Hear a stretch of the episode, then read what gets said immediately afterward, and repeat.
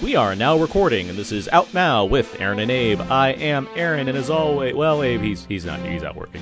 Out Now is a film podcast where Abe and I normally discuss new movies weekly. However, every now and then, I like to have these special bonus episodes, whether it's one of our fun commentary tracks or something completely different. But this is one of our fun commentary tracks. It is our commentary track for the num- month of May 2019, and in honor of the upcoming Godzilla: colon, King of the Monsters, we are talking the original Godzilla the 1954 Godzilla directed by Ishiro Honda, not the 1955 American re-edited version featuring Raymond Burr in inserted scenes, but the in fact original Japanese version of, God- of Godzilla or Gojira, which is what we're going to be doing here. Who is joining me for this commentary track, you ask? Well, thank you for asking for one thing. But we have from Why So Blu and the Colts and McCavalcade podcast, summoned by twin fairies. It's Brandon Peters. Hey, is this the first uh, non-English as a native language film we've done? Yes, for a commentary track. it All is. right. Yeah, I know. Oh, excellent. Okay, well, thanks for having me. Also joining us from the Milky Way Blues, we're inserting his comments in the American version of this podcast. It's Yancey Burns.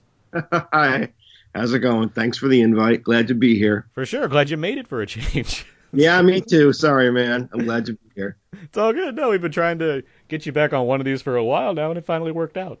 So I um, appreciate it. Thanks. yeah, no, good to good to have you both here.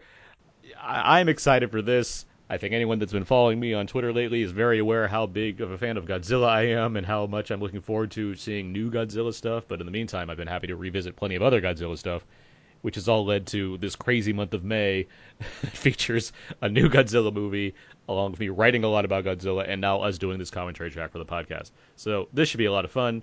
This movie is not too long. It's 96 minutes, so we should kind of breeze through this probably. But for those listening at home that want to know how we're going to do this, well, Brandon Yancey and I all have the movie paused currently at 12 seconds in on the Criterion Blu-ray version of this film. Uh, so if you plan to follow along with us and you have a copy of Godzilla, I would, for one, presume that you have the Criterion version because you're a film fan that listens to a movie podcast, so why wouldn't you? And you you want to pause it at 12 seconds in. If you're just listening to listen, you don't need the movie to follow along with us. You're good. You just get to sit back and relax and listen to us talk all about Godzilla stuff for the next hour and a half. So you just do you. So with all that said, I'm going to count down from three, two, one, and say play go. We're all going to press play, and we're all going to start talking about the movie. So you guys ready? Oh, lots of pressure. Yeah, I'm ready. Ready? Okay. Three, two, one, go. Oh, that just jumps right away from the sea. This is made with the support of the Jap- Japan Coast Guard. hmm There, they Here's they the pledged Toho. their allegiance. We Yeah. got the Toho logo here. yeah. It's always so beautiful, especially when it's in color. One of the great logos, I think. I liked. I mean, I've having watched so much Godzilla recently, I keep seeing the Togo, the to- Togo, the Toho logo. I'm gonna do that a lot. The Toho logo, and it's like, yeah, this is just. It's just nice to see this. No, it also is nice to like have happen over and over again. Hearing the music for this for these movies. Mhm. Yeah, Akira Ifukube's score for Godzilla, along with many. I don't know offhand how many, but I think it's at least twelve. But he did he did a lot of these, and the the score. I, I'm sure some people think of it as iconic. I do, but like there's there's something there that you certainly pick up on as far as how you create a sound that rec- that symbolizes a giant monster. King Kong has that, and Godzilla has that. Honestly, hmm So do you prefer Godzilla over King Kong? that's a tough Not- uh, question. the, the original films. Which one do you like better? I would say I like uh, King Kong better. Um, Okay. I I'll, I'll put it this way: I like the the franchise of Godzilla more, Right. Because I think like Son of Kong is okay, is like okay, and Mighty Joe Young has some neat like visuals in it, as far as like the original 30s, 40s, 30s, 40s movies go. But I I have more of like a reverence for the Godzilla franchise as a whole. But as far as like original films go, I really like Godzilla. King Kong is one of my favorite movies of all time. So Yeah, Different class, different class of movie. yeah. it's a good answer. Mhm. It's a good answer. Do you guys have a preference? I I'm Kong, King Kong, more so. Um, maybe it was the first. I don't know. Um, but Godzilla uh, Godzilla certainly has the b- b- more storied uh, franchise iconography stuff like that because it just you know went went crazy. Whereas King Kong always seemed to try to have some little layer of prestige or whatever. I mean, maybe it's different countries making the films that led to it, but um, they always try to go back to like some sort of serious route with King Kong, remaking him all the time rather than additional entries. The iterations, I mean, there's a there's more of Godzilla than there is of Kong, obviously. Although there's Yeah. quite there's there's more Kong than people realize, I think, because you have the the the ones that I mentioned, but then you get to Mhm. the seven. I mean, you got the Dino, Dino De Laurentiis one, obviously, but then you also get the King Kong Lives, King Kong Escapes, like these, Right. these Japanese ones. He also gets to count King Kong versus Godzilla, of course. yeah, King Yeah. Kong was yeah, obviously the Because the, the yeah, the. De Laurentiis one had a sequel like ten years later. yeah, King Yeah, Kong Lives. Yes. King Yeah, King- oh, sorry. Yeah. But yeah, I don't know. I think King Kong is. I think King, King Kong is to me one of the central film myths. I think, as different as it is, this movie would never exist without King Kong. of course, yeah. This idea, the very idea that a giant creature is going to be stomping around a city, I think is descended from that, from from the original Kong. And I think, yeah, I think this movie, as good as it is, it, it may have a few more dead spots. Kong is pretty uh, propulsive for two hours, you know, and that I was th- I was hoping we'll come, maybe we'll come up with this later, but yeah, also it's hard to it's as cool as Man in Suit is, as cool as seeing Godzilla stomping around is. It, it just can't compare to the Yeah, the stop animation, stop motion Right. animation is pretty it- phenomenal. Yeah. it's like happening. Yeah, there's something magic about there that, that this can't really be there in a, in a in a and not to disparage the giant suit. As long as everything's done in the service of giant monster movies, I'm happy. But I think the connoisseur of giant monster films will probably always choose Kong at the very least because Kong himself in that movie is one of the great film subjects there ever was. I think. It's interesting because we'll talk. I, we should talk about this now as far as what this movie's about. But like Kong, and I think part of the you mentioned the pacing. Part of that is it's an adventure movie where this is more. of I mean, especially this first one, it's focused on something serious and it's trying to do something. It's trying to say something. Where- Social commentary. Where I don't think the Kong, especially King, uh, King Kong specifically, it's not really trying to say anything necessarily. You can you can read into it, and people have. it's more of a fable. yeah, th- that- there you go. thing. Yeah. Beauty and the Beast and everything. Like it, Full blooded adventure movie. yeah, it, yeah. It, where this one does have something going on. At the same time, Cooper is a. I mean, it, it, he's he has more to work with than Honda does here, where he's he's has a lot of. I mean, there's some actors that are well regarded, but it's mostly like, okay, we got to get a bunch of people together to kind of fill in the sequences between when a giant monster stomping around, and it's inherently silly. A lot of King Kong is inherently silly as well, but like you said, it's you know it's tighter. Like it's a longer movie too, the King Mhm. Kong versus this one. And they both have a thing interesting. This is 20, almost well, 20 plus years later after the after King Kong. They both have a thing similar also to the uh, the original iterations of all the Universal horror monster movies, in that this one has a tone that's really all its own. Mhm. You would never be, you would never think there you would make 35, 40, or however many movies there are now. 32. Because Yeah. you would never think you would make 32 depressing movies about about what this is obviously about and of course you don't um, they're not this is not made with a particular audience in mind yet i don't think whereas The sequels the- certainly the smart- are. they're okay we're gonna get we're gonna get kids to see this and we'll pitch to kids it's interesting Yeah. What point, Aaron? Since you're, I mean, the, the, the you've been recently going through these and more of a our expert on the source I'm more of a here. Godzilla connoisseur. Yeah. What, yes. What Godzilla movie was it that like you could see going through like open the floodgates to get as crazy as they did? Like which one just because one has to break that barrier in I mean- order to get that to go. Yeah, so you have this one, and again, we'll get back to it as far as what this one's also about. But it's a, you know it's a serious film. The second one introduces a monster for the first time. Uh, Angie, uh, what is his name? Ang- Ang- It's like a big spiny It's thing like a right? big spiny thing. Um, yeah. Uh, that's good about. Hold on, give me one second. Uh, Anguirus. Um, that introduces a monster. And Godzilla fights it, and it's I mean, it's silly as far as yeah. Now we're just watching, and it's silly because so when they made these Godzilla movies, when they when when you when you shoot Godzilla, you shoot him super fast, like with the speed, like the frame rate. So Mhm. so then you slow it down, so it looks like it, it it gives the impression that it's you know has more weight to it. It feels like it's going like it's making big steps, and you feel the weight of that. In Godzilla Raids Again, the sequel to this, it actually it um they filmed it backwards. They actually they filmed it slow instead of fast, so the the fights are like weirder to look at. Just like it has a unique touch to it. But even then, I wouldn't necessarily call that like a, s- s- completely silly movie. It just feels like more of well, we brought him back, so I guess we have to give him an adversary.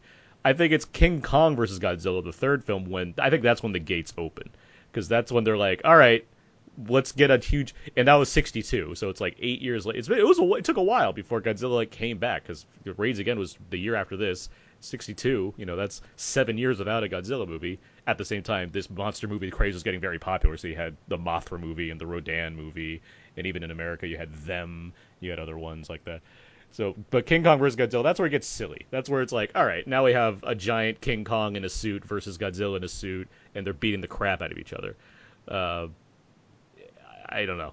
Uh, it, it, it got it gets weird pretty quickly.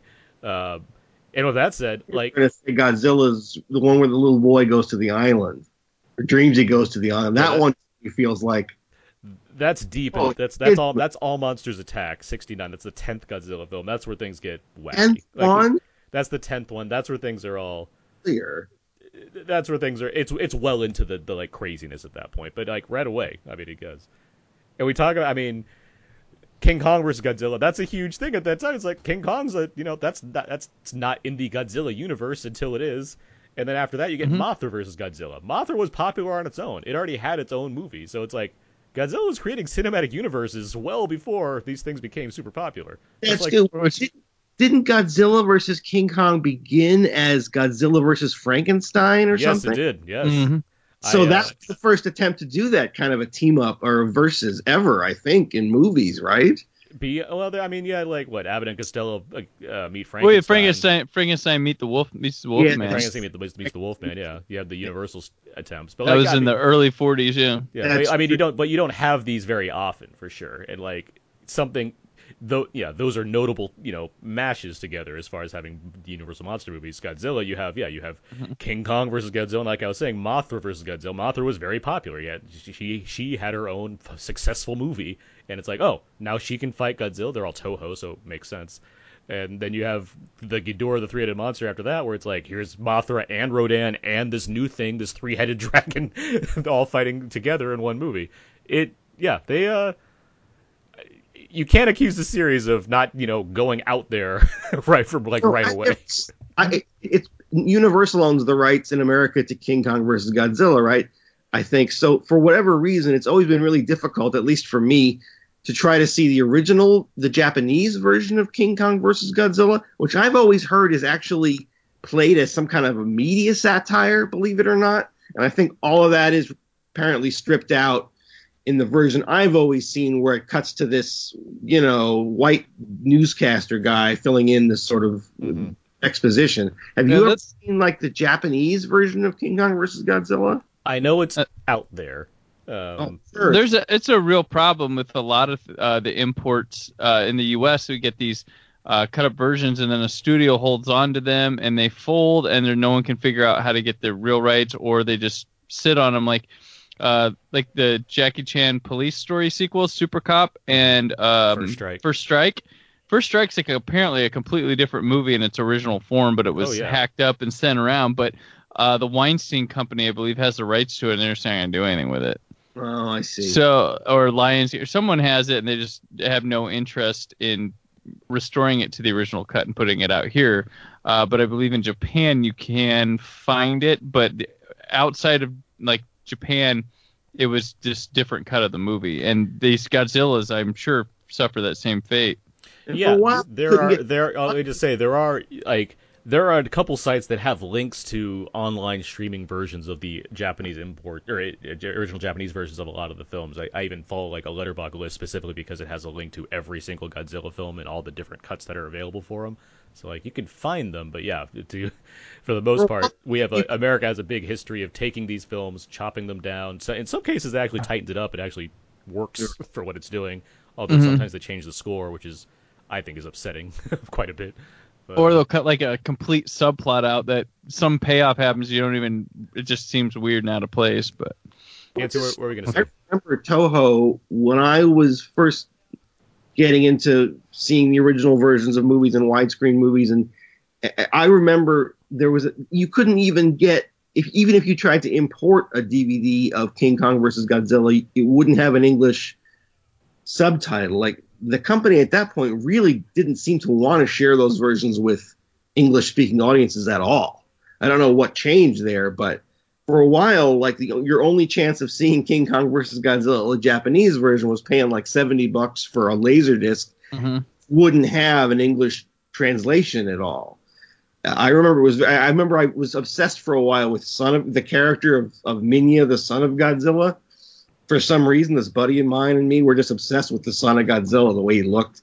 And I had to go and I went to Ken Crane's Laserdisc. This is in college, and I did pay like sixty-five bucks for the son of Godzilla from Japan, and it had no. There was no way to really understand what was going on. You could basically understand, but I was always curious about the if there was some sort of animosity in, in terms of the, the, the various movie studios and whether that cleared up. Aaron, do you know anything about that, or is that I- just I think it's less animosity. I think it's more just um, uh, America likes to think they, or at least American studios like to think they know what's best for the audiences and just do it their Mhm. own way. At the same time, especially in the early days, you don't have many movies like this. So you don't have like kind of proven formula for what makes the most sense to work. So what they see is, well, here's some stuff that is entertaining in itself because it's you know giant effects or what have you and it's showing you something exciting and thrilling and here's also this side plot that involves Japanese politics or subtext or things that we assume American audiences don't care about, especially following World War II, where America's not exactly like, hey, J- Japan's great, let's all celebrate the people of Japan. Uh, that's just how it is. That's not my opinion, obviously. Where they don't necessarily want to see things involving Japanese people suffering or what have you. They want to just get to the you know the stuff that is more universal, and that results in yeah taking out you know cutting things around and making a film that's the most agreeably workable for uh, you know a drive-in double feature.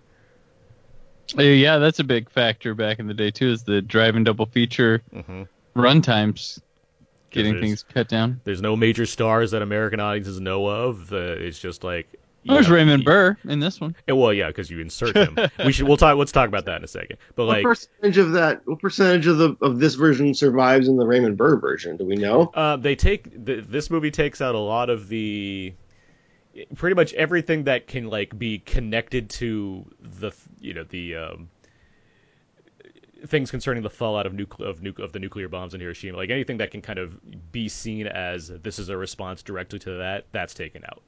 Uh, like so, it's it's a neutered film. It doesn't have the kind of the the sense of dread is still kind of there. Um, and Burr does a good job of what he's given. Like he did try. Like he's given interviews where he talks about how it's like, yeah, I wanted, I wanted to, you know, I was given this job, and it's like, okay, I'm gonna put my effort into it. Like he wasn't ashamed of being in these or anything like that. Like he seemed to like be a good sport about this. He even came back for the '84 Return of Godzilla. I remember that. Yeah, uh, which is also also cut, you know also cut scenes of him in it and everything. He's Uh, not the Japanese version of Godzilla '84 or whatever it was called originally. it, it's uh yeah the return of Godzilla or Godzilla or it's just called it's really just called Godzilla but because you want to differentiate it's Godzilla 84 or Godzilla or the return of Godzilla So and Burr is not in the Japanese. he's not the no he's not in the Japanese one he's just in the He should have. He should have. If he's dead, they should have gone back and put him in all of them. He should be in Godzilla versus the Sea Monster in America. There should be 20 minutes of Ray trying to warn people about Godzilla and the Sea Monster. he might be in one I'm trying to think he might be in like one more I can't think of um Did they bother doing Return of Godzilla or whatever? Godzilla raids again, the second one. Did they do that in America? They called it the Fire Beast something Gigantis, right? Wasn't that what it was called? one second uh yeah some of them have some ideas for their names like All Monsters Attack is called Godzilla's Revenge I think the Um, second one isn't even called Godzilla. It's called like something something. Godzilla's counterattack. There it is. Um, that's that's Godzilla raids again. That's the second thing. Godzilla's counterattack is their version. It's called America. Yeah, Godzilla's count- Godzilla Godzilla the fire monster, and there is yeah, Godzilla the Fire Monster is one of the American titles they have for it.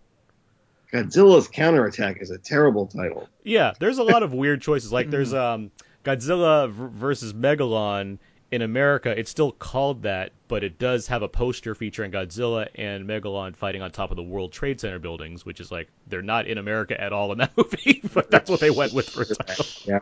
I remember seeing that somewhere. Yeah, What a It's a- lie. Uh, by the time this by the time this uh, commentary track comes out, I'll have an article on We Live, We Live Entertainment that has like 20 facts about Godzilla, and I detail a lot of the stuff that I'm going over right now. But, You won't believe number 18. uh, you Yeah. won't. what is number? I can pull it up. What is number 18? Oh, it involves Dr. Pepper. You'll hear more about that when you read the article. That's funny in the in the '76 King Kong poster. He's got his he's got his feet one on either tower of the World Yeah. Trade Center. Also Mhm, yeah. possible and doesn't happen in the movie. he just jumps point- from one tower to the other. At some point in our culture, we stopped being okay with the exaggeration, and that used to happen on movie posters, like James Bond's tuxedo underneath his spacesuit in the Moonraker poster. Uh-huh. Like, at some reason, we phased out that fanciful element of movie posters, where now you've got to give me what you're showing me in the poster. You know? That poster lied. yeah, the Yeah. poster lied, Well, right? well, we got away from art. I guess that's what it is. You wouldn't do that today. You'd be afraid of people who'd want their money back because King Kong didn't actually step on both Trade Center towers at the same time. You'd have to Yeah, much I mean, well, Escape from New York has a Statue of Liberty's head on the ground, which uh, never happens in the movie. We had to wait Um, till Cloverfield to get that. But then Cloverfield Yeah. decided that they they wanted to do that, and so they made and they wanted their poster to be a, like a response to that and have the body of the Statue of Liberty with the head off. Oh yeah. But they That's also where they- deliver by throwing the head onto the street. Yeah, they do. They did. Yes. Did we actually see the, the Statue of Liberty without the head in that movie? Yeah, they show like a shot Yeah, of a helicopter flying Okay. around it. Yeah. Right. Interesting. Yeah, like I, I I'm a big fan of of of Cloverfield of the um the Matt Reeves Cloverfield film, and I I. I, I like that Matt Reeves has this like reference for kaiju movies, and that he wanted to make an American version of that and do it his own way. I think there's a lot of clever stuff in that movie. Now, are there any other were there any other imitators of this movie that were imitators in terms of the seriousness of tone? Like, is the first Gamera played, or is it I, serious? can't, I, I, there are certainly a lot of imitators, but they're not imitators. Yes, they're not ones that are doing it because they need to attack some kind of social message. Um, you can argue that some of them might be, but that might more be like after the fact thinking uh, nowadays, uh, trying to read into it more than the filmmakers had in mind. I will say the director of this film is Shiro Honda. He did direct. He directed Mothra. Uh, he directed Yeah. Rodan. He directed. Uh, was it uh, Fra- Fra- Fra- Frankenstein versus uh, Frankenstein uh, conquers the world, and, uh, and the War of the Gargantuas, and his move, his his takes on kaiju films, with some exceptions, like All Monsters Attack, for example, uh, they do try to have something going on in them. Uh, I wouldn't say they're like significant plays about the you know the nature of humanity or the nuclear bomb or what have you. But he, I mean, even before Godzilla, he did a he did a lot of films that focused on things that concerned his experiences with World, World War II and politics in Japan at the time. He did a movie called The H Man um, after Godzilla, which is a sci-fi film that deals a lot with similar th- nuclear nuclear explosion based fallout and whatnot. Um, and his other monster movies, even the Godzilla movies he returned to, they tend to have a more serious edge to them than the others. Um, but it's still a Godzilla movie, and the the audience is still kind of younger, or at least the, the Toho is skewing younger with their audiences, so they weren't like they wanted them to be more kid friendly than being about something that's you know meaningful and powerful and is going to make you think afterwards. Right. That's it. Like he he did the second Mechagodzilla movie, Terror of Mechagodzilla, which it is stri- it is different from Godzilla versus Mechagodzilla, um, as far as the the attitude of it, the tone, the atmosphere. Like it's trying to be darker, a darker film than Mecha the first Mechagodzilla is for whatever it's worth when it comes to big suit m- machines attacking each other. Right. We've been talking about this barely about this movie specifically now for 20 minutes, but we've yet to see Godzilla. By the way, not uh, not an uncommon thing in Godzilla movies for everyone that wants to complain about a lack of Godzilla. no one complains about a lack of sharks and Jaws, but you know what do I know? Or the lack of Bride in Bride of Frankenstein. exactly. Yeah. Right. Well, how long until we see King Kong? It's probably about this. It's probably Oh, about it's this. like half the movie. So that again, I think that there we go. Here's Godzilla. 20, There it 22 is. minutes in. You get a, get a little shot of him. looking a little different Mm-hmm. than usual. Yeah, Are the you- suit certainly evolves over time, similar to uh, Brandon, similar to Michael Myers masks. You get a Mm-hmm. you get new Why ones did it? all the time. did it dissolve? Did these things dissolve quickly, or it's why? a mix of things. One side, some sometimes it's a matter of it just yeah wear and tear because you have a guy, you know, in a hot suit moving around. It's going to wear and tear on you. The Toho studio has a giant like uh, pool similar to like Universal's big pool where they filmed like the end of Truman Show and whatnot. Yeah. Uh, they have something like that, and so putting a Godzilla suit in there is going to you know cause damage and cause it to erode over time or corrode over time. yeah, Um, and then when you get to just you know the different eras of Godzilla films, every director wants to have their own take on Godzilla, so they're making new suits to kind of fit their vision for the films. right. During the Heisei era, I think they're making. I think the, the the third film of that is Godzilla versus King Ghidorah, and someone stole the suit, like, so they had to like get a new suit for the next one after that. So it's like things like that happen too. Obviously now it's just CG, so. Right. Although the the most recent Toho one, Shin Godzilla, which is a ton of fun, uh, and we, we were just talking about Veep before we started this episode. Shin Godzilla is like, what if Veep was a Godzilla movie? Because there's so much like, hey, let's add on a bunch of political satire to go over like the 311 um, nuclear disaster that happened in Japan, in addition to being a Godzilla movie, and so it's Yeah. very entertaining for that reason. It both being kind of a political commentary, comic comedy, as well as being a Godzilla film that still utilizes a man in a suit. Now, let me ask you guys something. They just showed a still of a particularly fat-looking. Yeah. Did they do that after the fact to match the fact? Because Godzilla's kind of dumpy. He's, he's a little. His mm. bottom half is a little bit. He's bottom heavy. Godzilla usually. Did they redraw that to match Godzilla? I've never seen a Tyrannosaurus look so fat. I mean, Aaron, I, inside. I, I'm not too up to date on when our dinosaur research really, you know, went pretty heavy on the thing. So I don't know. I don't know what we thought of dinosaurs looked like in '54. I in think we pretty much knew 54 that they were like, you know, I mean, yeah, I'm sure they probably put put together some kind of chart that matches some, something similar to Godzilla. Although Godzilla's not really a dinosaur and he's not a a lizard. He's just a monster.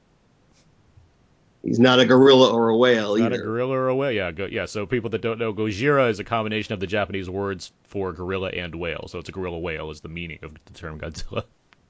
when I first heard that, I spent some time trying to figure out how that had, what that had to do with this creature, and then I realized that they didn't have anything to do with it. But Yeah, it's just it's like, there's no whale, just two big things.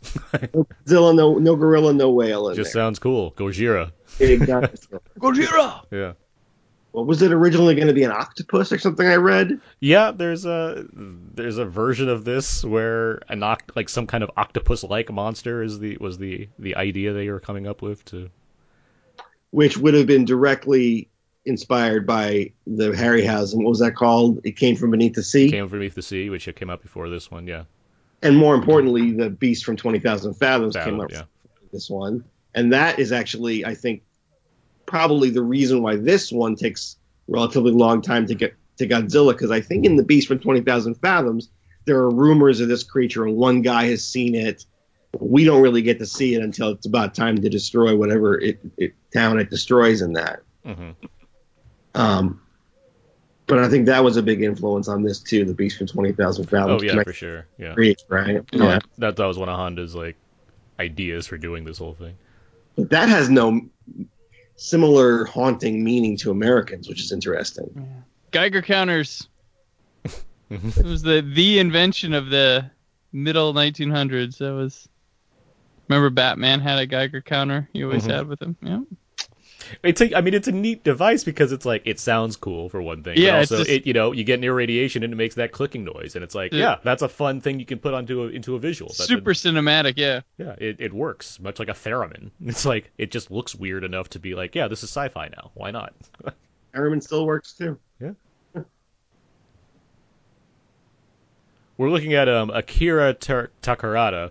A, a he's the star here. He's uh, he's in multiple other Godzilla films as well. Um, he's a serious actor. Uh, he's a guy that was brought into this because he had a Toho contract, and they wanted him to, you know, just like lend a little bit of credence to their big monster movie they were making. And he went for it. He stuck with it. And a lot, there's a lot of actors in here. I can't. I I can't tell you all their credits or what have you, but I will say that the Godzilla films that followed this, especially in the later years, Toho is always cool about trying to bring back other members of the like old members of the cast, whether or not they're playing the same characters, which they're often not because you don't generally have much of a continuity between many of these Godzilla movies. They did try to be like, let's make an effort to like you know keep this kind of thing going in the same way that you see with modern franchises, Lego sequels and what have you, that bring in you know bring in Goldblum into a Jurassic World you do the same thing with these ones. You're like, yeah, let's get let's keep it all in the family. Let's make it all feel like you're watching a Godzilla movie again. So let's get familiar faces that you know the Japanese audiences will recognize. Unless I'm wrong version, uh, we're watching the scene. Is this like a city hall scene, right? Mm-hmm. That, mm-hmm. Wasn't that that's Takashi Shimura we're talking about, the the guy who's playing? Sorry, the, yeah, I meant sorry, I, yeah. Mm-hmm.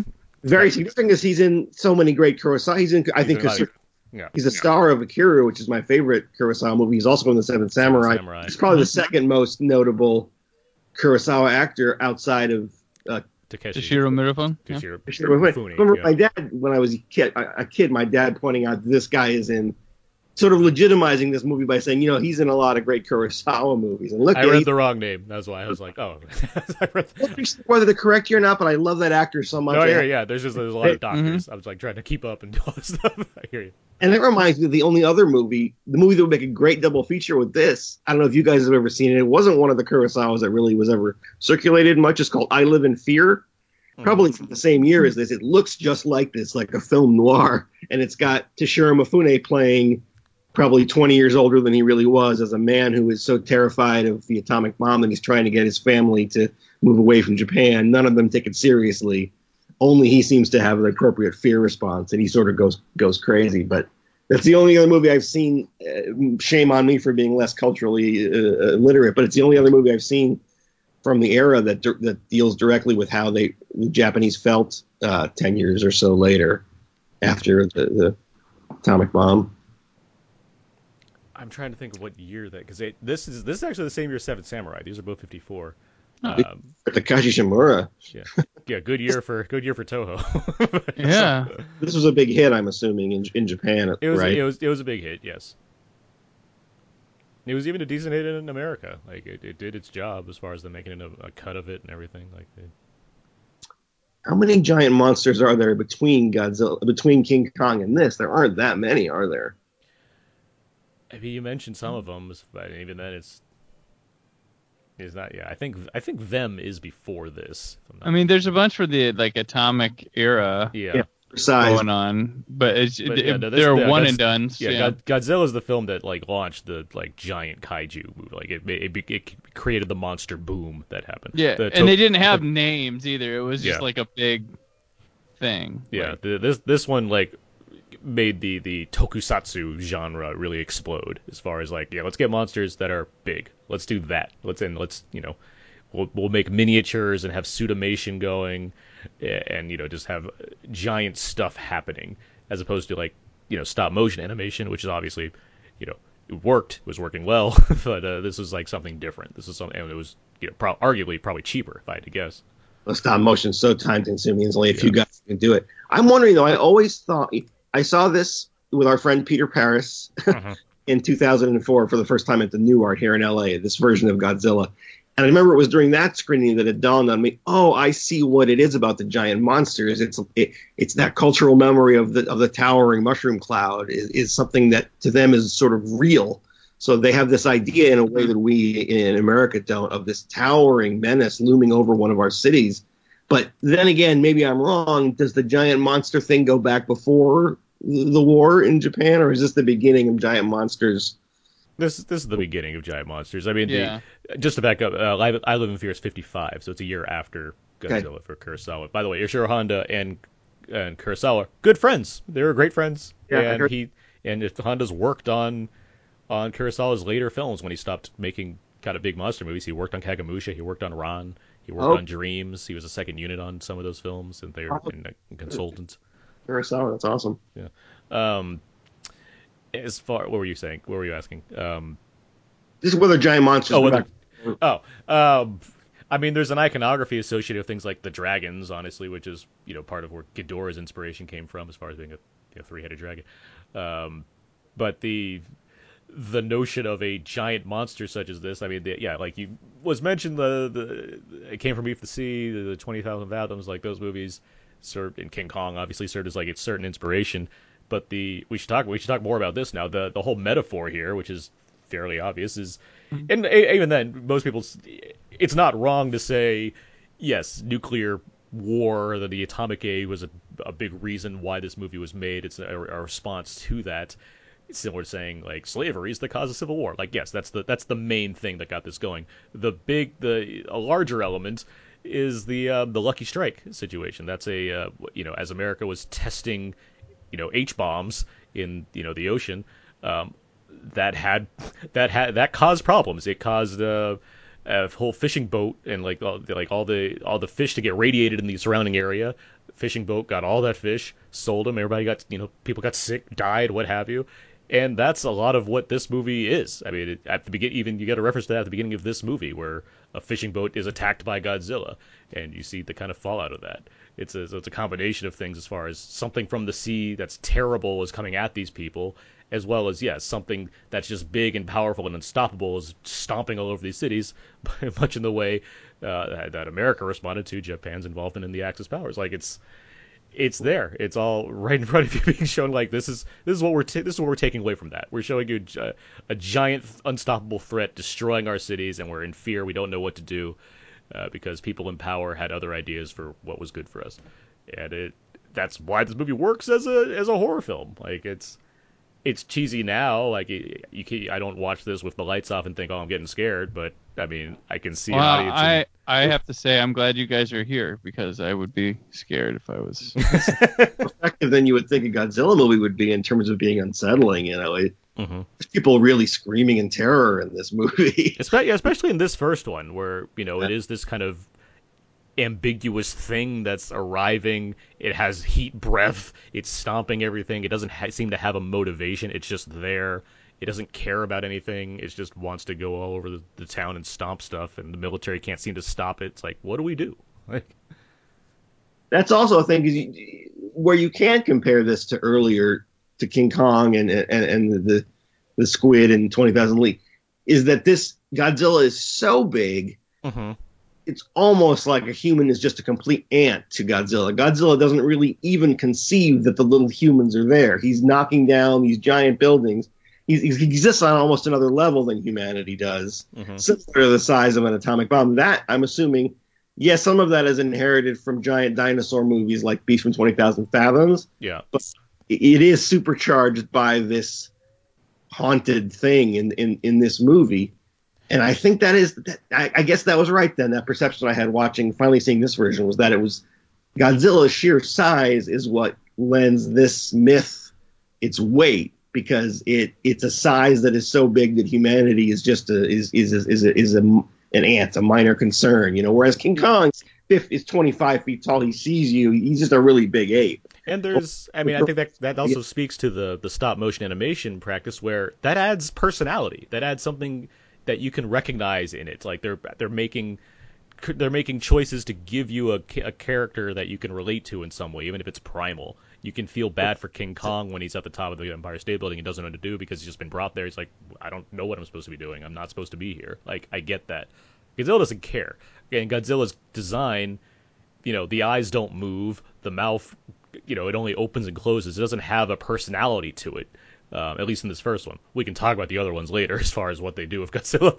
But this first film, it's just a thing. It's just a giant thing that stomps on things that are, you know, not not nearly as big as it because it can. It has no mo- real motive beyond I just come out of the sea and destroy you because here I am. and that terrifies adults but children somehow always find a way to find that endearing.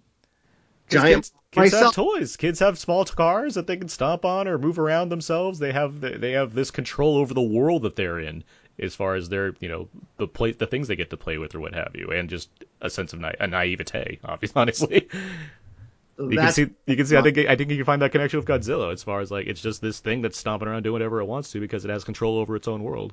but he is still, for some reason, somehow sympathetic. Why is he sympathetic? I don't. I can't say it's the same kind of connection as like man and a dog. You know, man like man and animal and man and their pet. In most cases, in movies, is a dog. Um, I can't say it's necessarily something like that as far as like treating that badly or treating an animal poorly. I don't know. I maybe there's some kind of just reverence you automatically have for something like this because of its unique nature. Well, he's Yeah. not. I'm, we're not watching this now with sound, with sound, but he's not. He didn't come to existence because of atomic energy. He's like a, a sort of was he awakened It's or he's awakened is like Mhm. I mean no I mean no in, the, in this film yes it is it is a it is partially a result of nuclear testing because that's how they that's how they kill it they use they they uh, a hydrogen bomb to helped create it and a hydrogen At uh, so the what is it called the the, uh, oxygen destroyer. the oxygen destroyer is what kills it like it's there there's something and I mean later Godzilla films do try to explain like what Godzilla is but um it is something that's been irradiated to become bigger All right, now he is, but in this Yeah. one, this original conception, I think it's more the natural world kicking back. That's kind of what Godzilla is. Yeah, yeah, it's something that's been down there, and that's what the, like the newest, like the the twenty for the Gareth Edwards version is. It's just like they've always been here, these titans. Right. Interesting. It's just interesting that that's how they would, you know, and that that then becomes a sympathetic hero character. Yeah, it something. I mean, yeah, obviously they changed the kind of. It, it, it- he becomes basically an anti-hero for a while before he just straight up becomes, you know, a hero of the world, someone that someone that fights So- right. that that fights for survival of of mankind reluctantly. Because like King Kong versus Godzilla and even Mothra versus Godzilla, Godzilla's just you know he's the enemy and he basically loses both battles. Some say it's a tie in King Kong versus Godzilla, but like he didn't win. like so.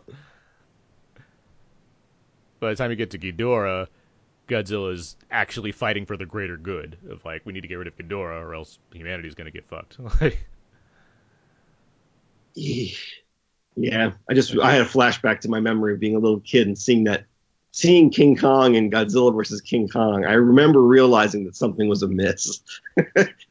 he wasn't. He didn't look like King Kong, and he wasn't moving like King Kong. yeah, because it's a guy in a, it's like a big guy in a big suit. And it's like really what ugly. here? ratty looking too. I'm like, ah, what happened? It's like- that's they shouldn't. That I bet that's part of the reason that guy in suit gets so little respect is that King Kong as a stop motion worked so much better. Although King Kong as a CG character works even better than as a stop motion if you can get objective about it, which I don't know if you need to with King Kong, but I think the CG in, in the Kong and Skull Island are both pretty great. They're, yeah, they are. Yeah. Well, yeah. Yeah. You also have you have the the benefit of terrific motion capture actors. You have you have Terry Notary and Kong Skull Island. You have Andy Serkis, you know, doing Kong.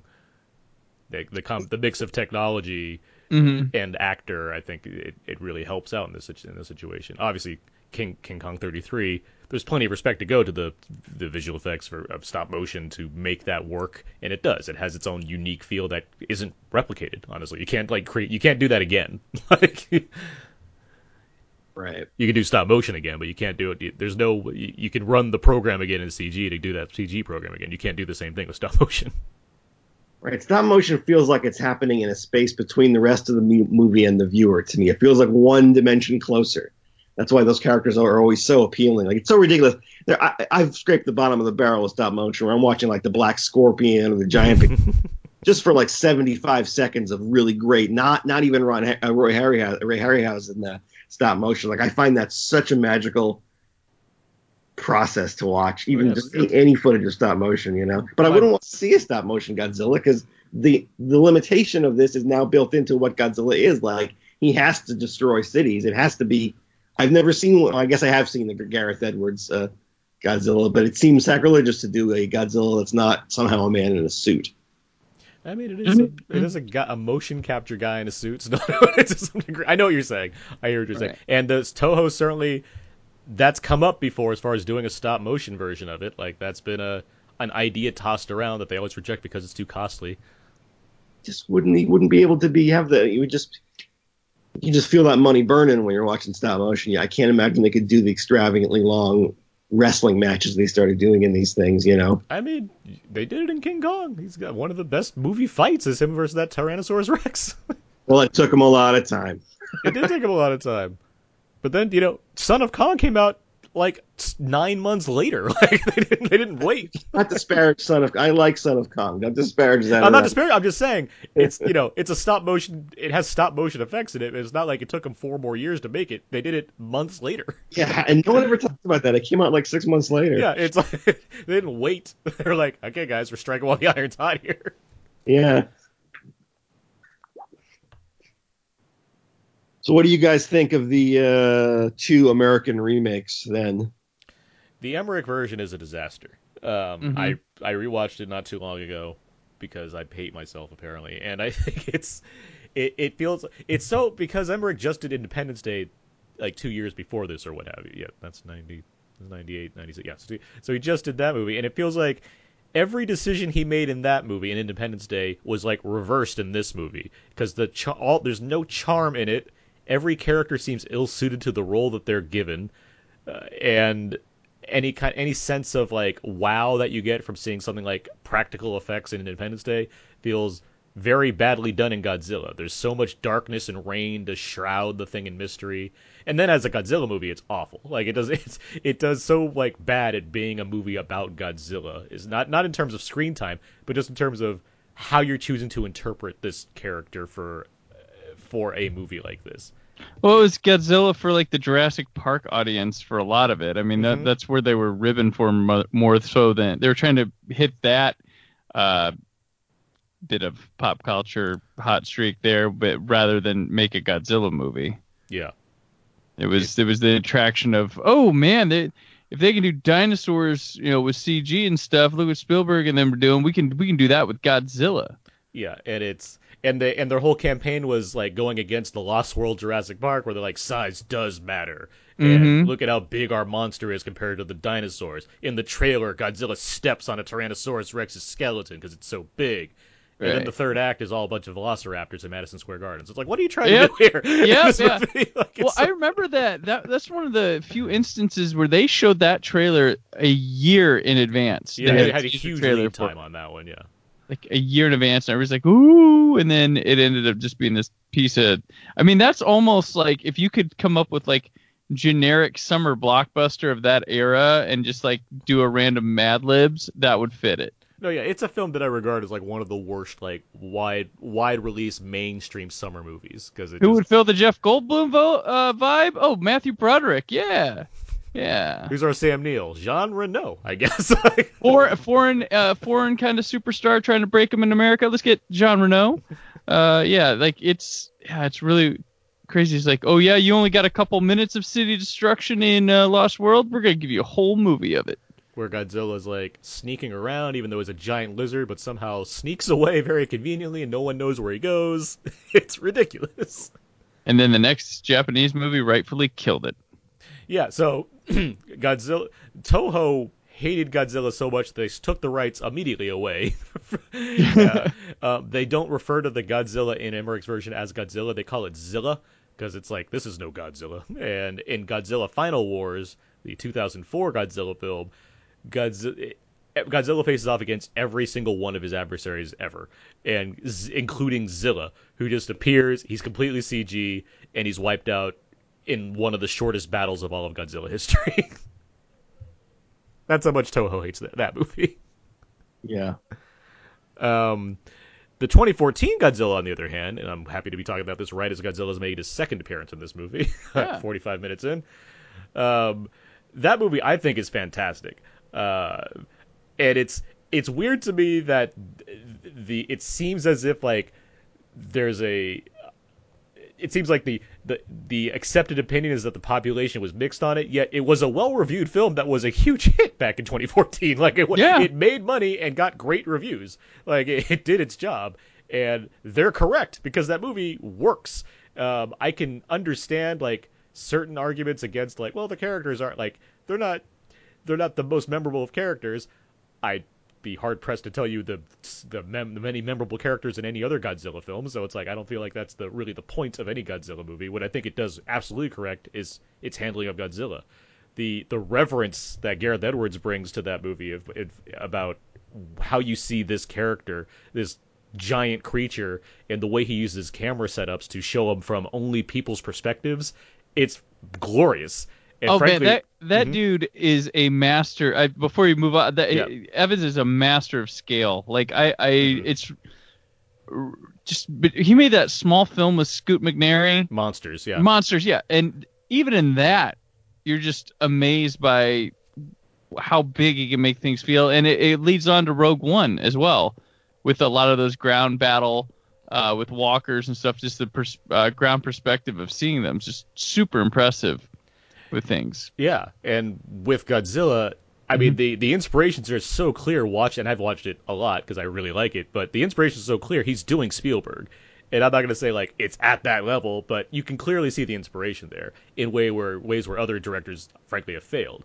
Like I, like obviously like J.J. Abrams is one that calls to Spielberg a lot in his films, especially Super 8, where No, he didn't get it. it feels like a nice homage, but honestly, Edwards' film, like, there's so much, much great setup going on. There's so much great mood and atmosphere.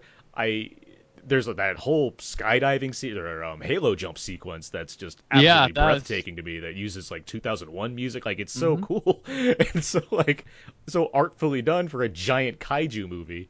So it's like, yes, give me give me all of that. But Brett Yancey, what what do you have thoughts on these movies, the American ones?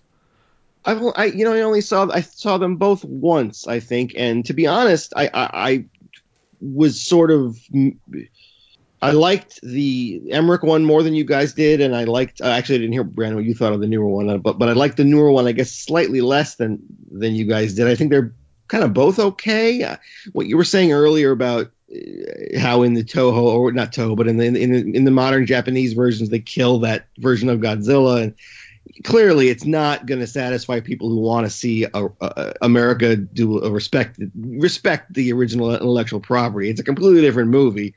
But I have this superpower, I guess. Well, I can just watch the movie and just not not bother that it's called Godzilla and just watch it as a stupid movie. And I remember thinking it was not as good as Independence Day, but that it was uh, okay. I didn't feel cheated. I, I didn't think it was. I didn't think the Lost World was that good, and and I thought that it was kind of crappy at the time. I mean, you're right. You know, the whole thing with the ending of the Lost World, where the T Rex goes around San Diego. At the time, the buzz was that he did that as a sort of preemptive strike against Godzilla, to sort of be the first one to do a, a you know a monster running around. Mhm. That was the. I, I don't know whether he's that kind of guy. Who knows? But but like you know, I, I remember coming out of Godzilla, the Roland Emmerich, going, "Yeah, it's all right." The giant monster movie, and the the the, the 2014 one, I love the actual last 15 or so minutes where where we finally see Godzilla, and there's some really show-stopping stuff there. I did think that the the build-up was so pregnant that it felt sort of unearned. Uh, It did, he does do a lot of Spielberg kind of stuff, but I thought that it was sort of a, a little self. I don't want to say self-important, but sort of bloated for the sake of being bloated. So I, I wasn't as. I thought some of the cast was a little bit dull too in that one, but I really liked Skull Island. So I'm looking forward to this new Godzilla. Certainly, the new one that, that I know you, Aaron, are looking forward to. I Yeah, mean, well, you're Skull- throwing me, you're throwing me a modern Ghidorah, Rodan, and Mothra into one movie. Yeah. So it's like, Right. what, am- what am I not going to see here? Right. Brad, right. what were you saying? No, I was gonna say I I'm not as high as Aaron is on Godzilla. I like it quite a bit. I liked it more on like the second time, second or third time I watched it. But like Skull Island, I love that one. Like, Oh, uh, like I'm, I'm a huge fan of Skull Island as well. I this, love this that MonsterVerse is working for me right now, guys. Like, right, yeah. And I'm excited for this new Godzilla. Like, it's like, oh, sh- wow, going all in. honestly, like in the realm of all these superhero movies, which yeah, I'm a fan of as well, but like studios have been, or at least Warner Brothers has been like, let's put out monster movies, and they've been doing. They got these ones. They had that Rampage movie with Dwayne Johnson last year, where I was like, yeah, that's fun. Like, got got gi- gi- giant monsters flying around Chicago. Like, I'm cool with that. You had the Pacific Rim films, where it's like, Right? yeah, they're not the most intellectually depth, but at the same time, I got you know giant robots versus kaiju in these movies. It's like. I, I like that we've gone all in on this kind of genre in the modern age. Like that's fun to me. Yeah, Like, it's even Power Rangers has a giant, you know, Megazord fight. Like it's like we're just doing this. right. We get our Ultraman American reboot. hmm That going. And Yancey, as you said, you've only seen both of those films once. I mean, uh, you know. I will. Well, I, I, you know, I may have seen the Emmerich one twice. I probably amended that to be more interesting, but no, I understand. And that that film, it's also two hours and twenty. It's so long. It's it's the longest Godzilla movie. Like, I just, so- but I just remember, like you were saying it, like you were saying about this new. I remember at the time that one came out, I remember thinking, well, no, it wasn't that great. But let's be honest, most of these original Godzilla movies aren't that great either. So this one actually is a little sort of zippier than some of them. If we're being totally Well, objective. I mean, yeah, I mean, it comes I- I get to it. like a a lot of people like Yancey like uh, for some reason you know they're forgiving of the shortcomings from an older film or one they had in their childhood when a modern movie of similar silliness or imperfections comes along they'll they'll kill it for that because Yeah, they were true. more adult when they first saw it like it tends to happen all the time Yeah, and like I'm as as happy as I am to talk about Godzilla, go over this movie and like distribute weird amount of praise to various entries in the Godzilla franchise. I'm not above the understanding that yes, these are not the best movies.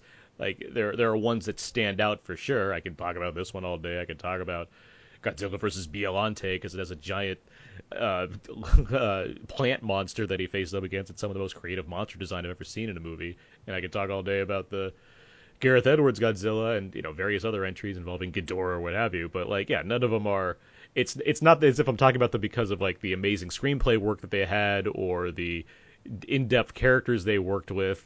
The gravitas just- of Bryan Cranston? And it was this that's there's another thing. Like we talk a lot about Bryan Cranston in that movie and like he dies too early. One thing I mean yeah you generally have Godzilla movies where like one of the scientists dies. Like he says a bunch of exposition then he's taken out of the movie. It just kind of makes sense and it's called Probably. God- but they leave us with Aaron Taylor Johnson the that's best the problem. actor, not the, the, the not that it was Bryan Cranston. I would rather spend time with Bryan Cranston and Juliette Binoche than with uh, Aaron Johnson and um, Scarlett Elizabeth Olsen. Like, I mean, that she's barely in it but yeah I know what, I know what you mean at the same time at so. the same time, Cranston in that movie, he's a big ham sandwich. Like he's like he's so big where I'm like, I don't know if I want two hours of him being this Well, big, uh, like trying to outdo Godzilla. in this that movie. if he had- I don't see why you don't just keep them alive. They used to be able to do that in in older '70s disaster movies, which the new Godzilla kind of was. You could have things happening on different fronts, and they do. They have Elizabeth Olsen is off trying to save the kids at a school, right? While Aaron Johnson is with the his army unit. Well, or what why I think he's I'm not gonna say perfect because whatever, but like why I think his role is so like suited to what's being done there is that he's just he's the same as like Tom Cruise in War of the Worlds, where he's just like along for the like every shot is uh, everything involving him is because he happens to be around this at the same time. if Tom Cruise had been killed in the first 15 minutes of War of the Worlds, and the rest was Dakota, Dakota Fanning and what's his name, it would have been a. I would have been like, oh, yeah with the two actors. Like, what are we I- that? Are people that But- terrified of making a movie where the but- characters?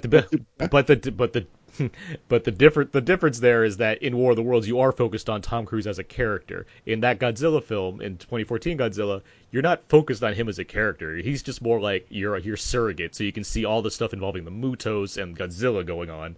And it- what could possibly have been lost to, to keeping those two characters alive for most of the movie? I can just- understand that, but you also argue with me about like Doctor Strange being better than its script because it's cinema, and that's what I look at as Godzilla. Like I think I'm looking more on the idea of Godzilla and the Muta, like the presentation of this film from a what it's doing for me visually and with tone and with atmosphere over what the characterization is of the random people. it's on the ground that lesser on the about. the list of things that need to need to happen for it to at least work on a core level. which is akin to Godzilla movies in general. Yeah.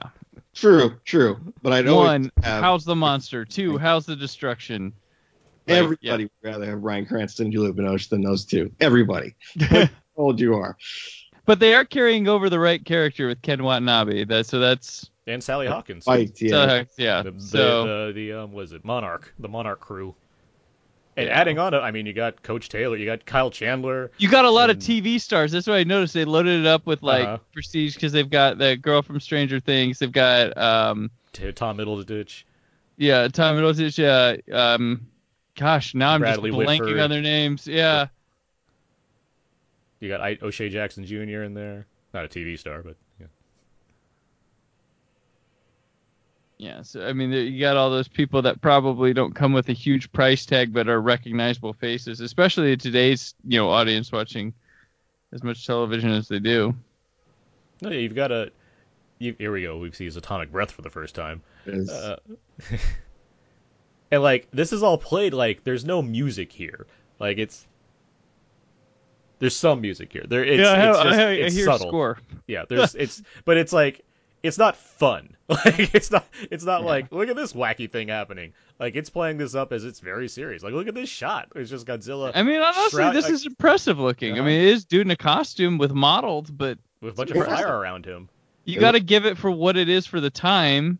hmm And how's it hold up for that? Like, I mean, a lot of people have lost imaginations or you know don't know how to watch a movie that's you know old nowadays. But I mean, look at this. I'm still impressed with some some of these like insert model shots where you can like just tell a little bit, but I'm still impressed by that. I'm like, that's pretty close. That's pretty impressive. The black and white cinematography helps too. You Yeah, get that more helps, Shadow too. work. You get more contrast that really play with the the mood. a- honestly, that's that, a- that's why this movie can get away with being more of a horror Mhm. film than the uh, neck the upcoming ones because they're all in color and they're focused more on like wrestling moves between monsters than they are about building dread from the humans.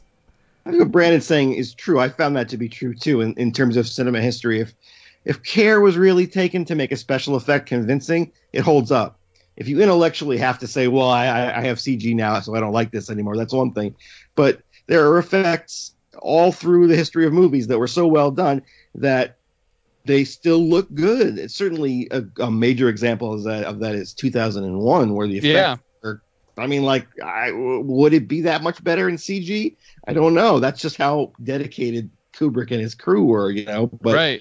I would say that shot you were talking about. I mean, that I don't know that that would be a more effective shot if that was a CG Godzilla because even though I'm not supposed to know it, I do know that it's a guy stomping a film set, and there's something fun about watching that that can't be fun about watching zeros and ones on Well, some there's- level. there's a respect to knowing like how much effort went into like handcrafting things and actually having to do it rather than just a couple you know some points and clicks. I mean for, not to saying that there's not a lot of hard work that goes into cg because there is but um just uh, there's a thing that you know i guess with mentally like thinking about the the craftsmanship and the the physical labor and stuff to go through with getting it and shooting it right and you know having to re you know set it up again to get it correct you know there's something that i is tangible with that that comes through in the mind rather than you know computer design And that's where I can I can look at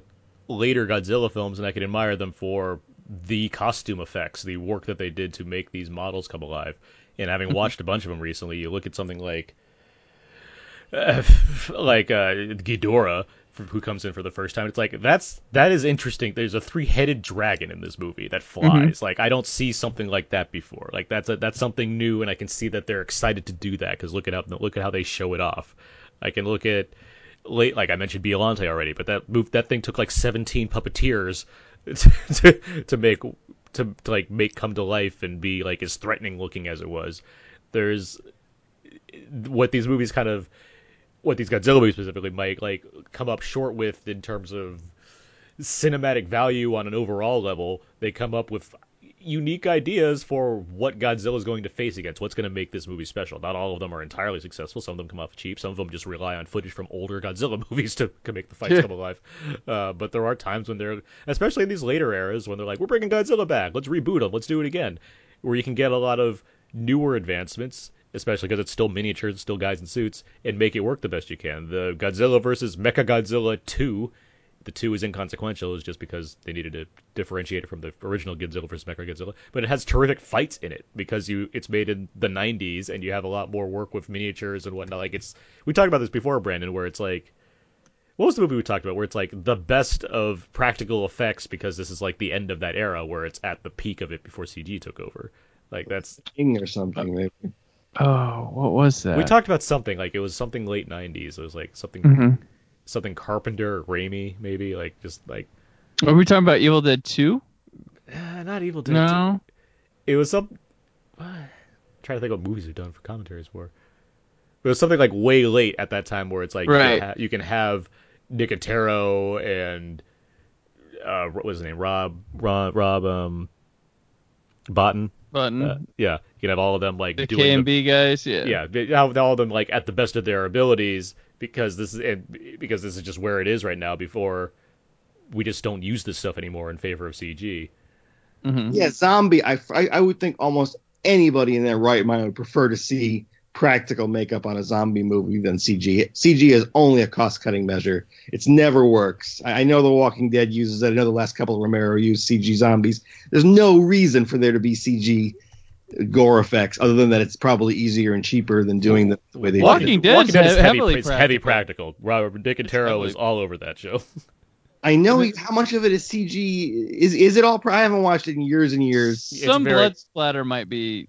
Is- is there are some shots here where you have to like insert something in something Well, so you can show like then you're proving going me through. okay. I- You're you're proving me right in that that's preferable. Why would you want? There definitely have been zombie movies that have done since the zombie craze where the zombies are all CG. Oh yeah, and I think that only works with something like World War Z, where they're just a storm, and it's not about individual zombies at that point. It's about look at like this mass of things that are coming at you at just a like, like a swarm of bees. Like I can appreciate that. It doesn't make me admire it necessarily, but I I get why you would make that choice over practical because it just feasibly that's what you're not trying to do at that point. I'm But just yes, surprised that no one has made.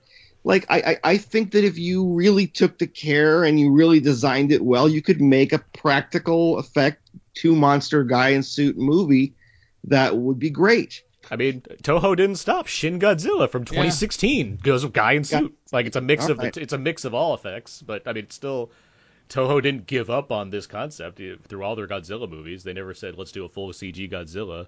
They they certainly have CG enhancements over time. There's CG involved. I just watched Godzilla 2000, which has a CG UFO flying all over the place. I'm just saying most if it's a cheap, cheap indie movie, they'll still do CG and it'll look like garbage. I'm surprised someone has been more industrious and, and, and brought back some of these earlier methods and just done them really well. I don't could be think, a time thing too. Time might be less on a. I guess, but you would think somebody would have done it because I don't. I, the, the, the, the idea in Hollywood is obviously you can never give anybody anything but CG now. They won't accept it. Do we know that that's actually true? The audience reaction has actually determined that, or is that just sort of no, it's not determined that at all. It's all you know. This work here, so why would we do it this way? That's that's Yeah, I- that's always what it is. like that's that's and a lot of really logic. young people like they see reverse with the CG thing. So I mean, like they like the compete. Even though I I feel I don't feel it's all that way, but there's like a I don't know. Sometimes I can see a weightlessness to it. Sometimes I'm really impressed. Sometimes I don't know what CG and I think it's practical. I mean, Um, I guess that's with the Yeah, with the best yeah? with the best you would know, but to crutch on it, I don't know. I think practical is having a, a little bit of a resurgence, but I mean, not heavily. I think they'll still usually go to CG. I mean, Jurassic Sure. Park wouldn't have been Jurassic Park if they'd gone stop motion, and I'm glad they didn't. But Right. I think there's certain cases where it's less appropriate. And I mean, there are some movies there where the CG is absolutely essential and and and and, and is amazing. And there's other movies where I just feel like you know they probably could vary it up a little bit. Like I, you know, obviously, you know, any movie where there's two guys fighting and it's rendered in CG seems to me to be the kind of thing audiences will eventually make fun of. I mean, it, it it already is in some cases. I mean, you can mm-hmm. you can look at examples that like, but it comes down to execution around it at that point, where there's such a house template. Disney's big on this as well, not just in the superhero movies, but just in all of their movies in general these days. They seem to all run through the same second unit workshop that kind of makes this together. I'm sure there's plenty of hard work that's done, and people are doing a lot of extra, putting in all the hours and everything that's needed to be done. But you can kind of you can see them bled together, where it's why and we've talked about this, Yancey. Like, it's why you can look at the Marvel universe and as much admiration as many have for those films. There, it's not, you know, individually they're not all going to be standing up 20 years from now because of like, look at this revolutionary action sequence, and it's like, no, it just blends together in the same way that some of these Godzilla movies blend together.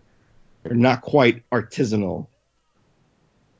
If you want to talk about good uses of CG, by the way, I mean, we talked about Gareth Edwards already. His movie Monsters made for a million dollars. He did all the effects himself by hand. Oh. like he he Really? did all the visual effects in that movie, one man show. I never And saw it- monsters. it's quite good and it's like it's like 80 minutes too but it's like it's it's a really well done take on what if this kind of situation. It's like a Netflix staple too. I think it's always I- been it might, it might on still be on Netflix. there, yeah. Uh, but uh, but that's that was part of. I mean, I was excited because for Godzilla because like oh. We're getting another Godzilla movie, great. But like his announcement was like, "Oh, that's cool," because this yeah, is it's his, it's his I- audition tape. Like yeah, like I, I saw I saw monsters with like Scoot McNairy and Edwards there doing a Q and A afterwards and everything. So it was like I, I I was like, okay, I get this guy. It's like he, he's I just see what he's doing. And so like him being announced to do is like great. He's gonna he's gonna have a vision for this. And I was at Comic Con for like the big reveal of that there was a new Godzilla movie where you see this te- this like demo reel of what if th- the way they're treating it as if like it's this like world plague essentially that's just kind of come through and like what that devastation looks like. It's like I like this vision and that worked for me when I actually saw the final product. It seemed like there was a care put into the effects to make Godzilla come to life and fight giant monsters again or whatnot. And it was fun. like it, it knew how to have fun and be serious at the same time, which I was, I was big on. Uh, he- Mon- Monsters is on uh, Hoopla, Tubi, with ads, um, Shudder, and Magnolia Selects. I didn't What's know they called? had a streaming ser- service. Okay, that's good. what what did he what has he done since Rogue One? Anything? Ah, Um, I don't, Or is he doing something now? I Something don't big? think anything's. There's, no, not yet. I, I keep there's so many Gareths and Garths that so I get confused. There's like a Garth Evans. There's Gareth Evans who did the Raid movies, right? And there's Gareth Yeah. Edwards. He's got a movie called Forever. Is his next uh, next thing. Uh-oh. Sounds like Has- the fountain. Yeah, no. Uh, set in a futuristic world ruled by robots, a young human child searches for the origin of humanity. Uh, no cast or anything yet. AI. I'm actually surprised that it's taken this long for him to do something next or get something lined up going after Rogue One, where it's Like, like, he, he make wonder if he was involved in more Star Wars stuff than we know, and he's now like getting done with all that. Maybe Wouldn't he was surprised. developing other things. I won't be surprised at the same time. You know, he had help from Tony Gilroy in Rogue One, so. Right. Yeah, there were reshoots, right? but it was a very collaborative process as opposed to certain other ones that haven't been as collaborative. It seems Right, So. because yeah, they said they'd love to work with give give him another one at some time down the. Well, some- because he could, I mean, he's a guy that played ball clearly, compared to Right. Phil Lord and Chris Miller with Solo, where they're like, "We got fired, and we're gonna make sure you know about it." He was like, "Yeah, I've I've openly needed help, and that's what happened, and I've been I'm happy to give interviews talking about how like we needed to do this sort to fix it up." like, regardless of thoughts on Rogue One, the movie, you know, it it looks like it's something that came together the way it did without being like massively tinkered with. right. they needed someone else.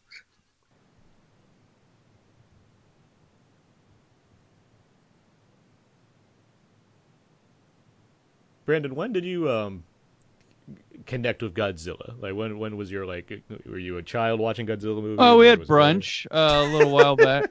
We, you were a LinkedIn No, friends first. I was a kid. I rented it. I was like, you know what? I this is I know of Godzilla. I've never I don't I've never seen Godzilla, so I like rented it, and it was my first experience was the Raymond Burr one. So when I would revisit it a little older to see it again, I was quite confused at uh where he where was he, he was at, and I was like, I swear, for a while I was like, did I w- have one of those childhood memories of watching something else, thinking it was Godzilla, and that's where my memory's at? But uh, no, I I had watched the American version first, so it was a little weird going back and seeing the real thing, which is much better. Um, but yeah, and I watched, you know, I I can't. I just watched them whenever they'd be on like TV, like Sci-Fi Channel would have them on. Mhm. I believe, and I'd you know rent some here and there from the. I didn't know cana- uh, canon order or anything like that. I just watched what I had watched, and um, Which I always go. Mystery, which one did MST3K do? You know? I don't know. They recently, um, RiffTrax did. Uh, it was either last year or the year before they did Mothra, Yeah. which that's even tough to sit through with RiffTrax. that movie is it drags. Um, I but- Mothra, but I yeah I can I understand.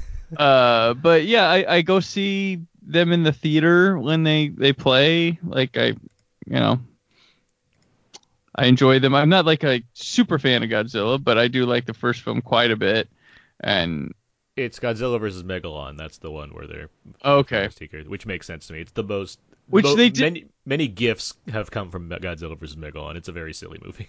Yeah, which I think they did a bunch of Gamera, like in their early um, days when they were uh, KTMA uh, in Minnesota when it was a public access show. They did a lot of like Godzilla and Gamera movies, stuff like that, because that was what the you know public access package had. So a lot of, that's what what their origins were. A lot of those movies, but that's when they didn't make like many comments.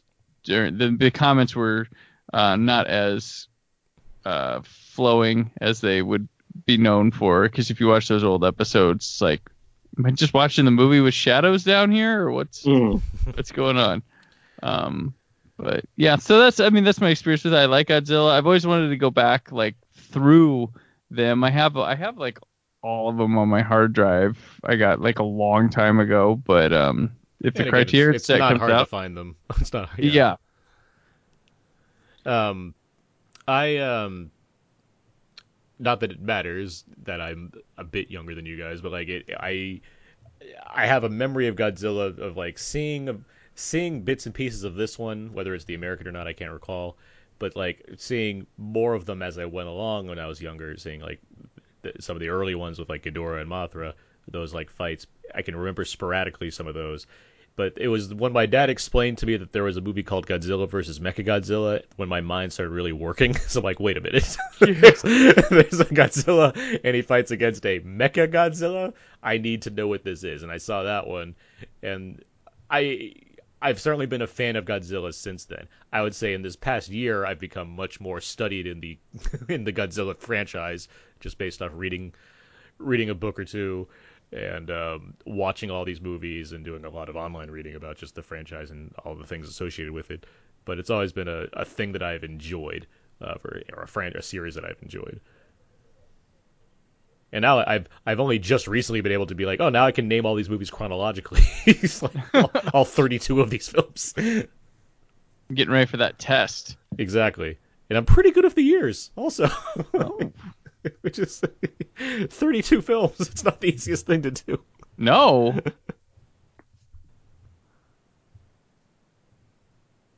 Bond, I'm not great with the years. I could do the movies are easy, but the years that get crossed over sometimes.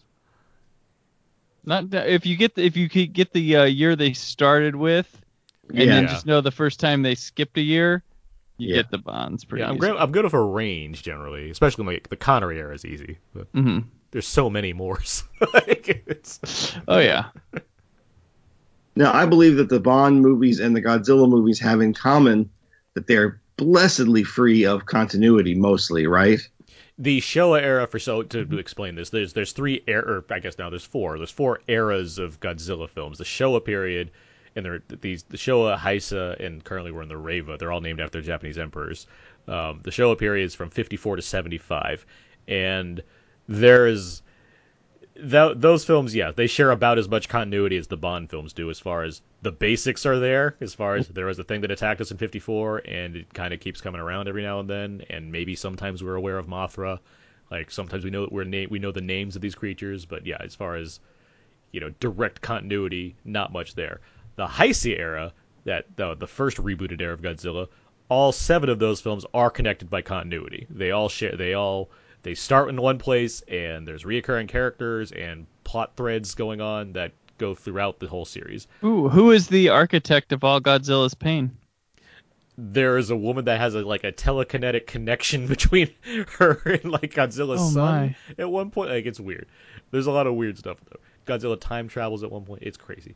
The Millennium period, which is 99 to 2004, that those are all basically anthology films. Like each one of those is a sequel to the 54 Godzilla. So it's all different direct, mostly different directors, all taking on their own unique take on the character.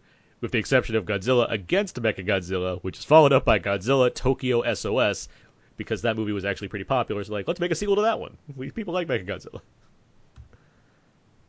Interesting. Currently, we're in the Reiwa period where it has Shin Godzilla and like the animated Godzilla films that are all on Netflix now.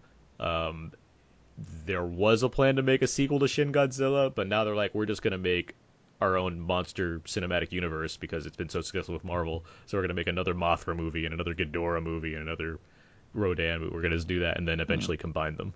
That's yet to happen, but that's what the, the last thing that they've said about it.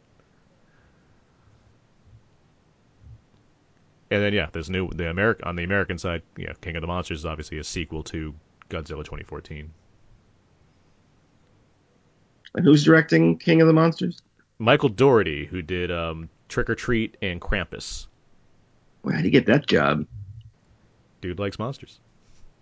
Yeah, all right. But also, I mean, I assume you, you know you make a pitch to Legendary. You're like, hey, I like I he loves Godzilla movies. From everything I've seen, he's like a huge fan of the kaiju genre. So it's it seems like a dream come true for him. And what I from what I see in the trailers, like and how I've read his interviews, it's like, yeah, we have characters, but I just wanted to make giant monster battles in this movie. So. Right. And I we only like we only have posters and we've seen mainly Ghidorah, Rodan, and Mothra. There's supposed to be like a bunch of other monsters in this movie. Yeah. So, like I don't even know what to expect. I don't know if I'm gonna see other ones like that that are in the other series or if it's gonna be completely new ones, but it's gonna be more than just four monsters in this thing.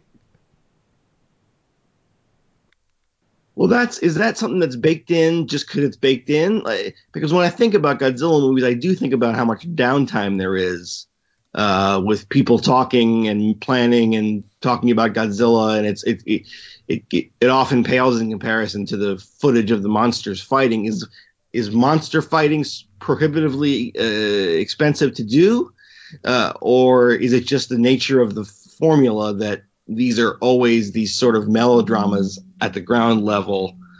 Because I would think you'd want to see basically a movie that was if it's 100 minutes long, I want 80 minutes of that to be spent with Godzilla and the other giant monsters. But you never seem to get that.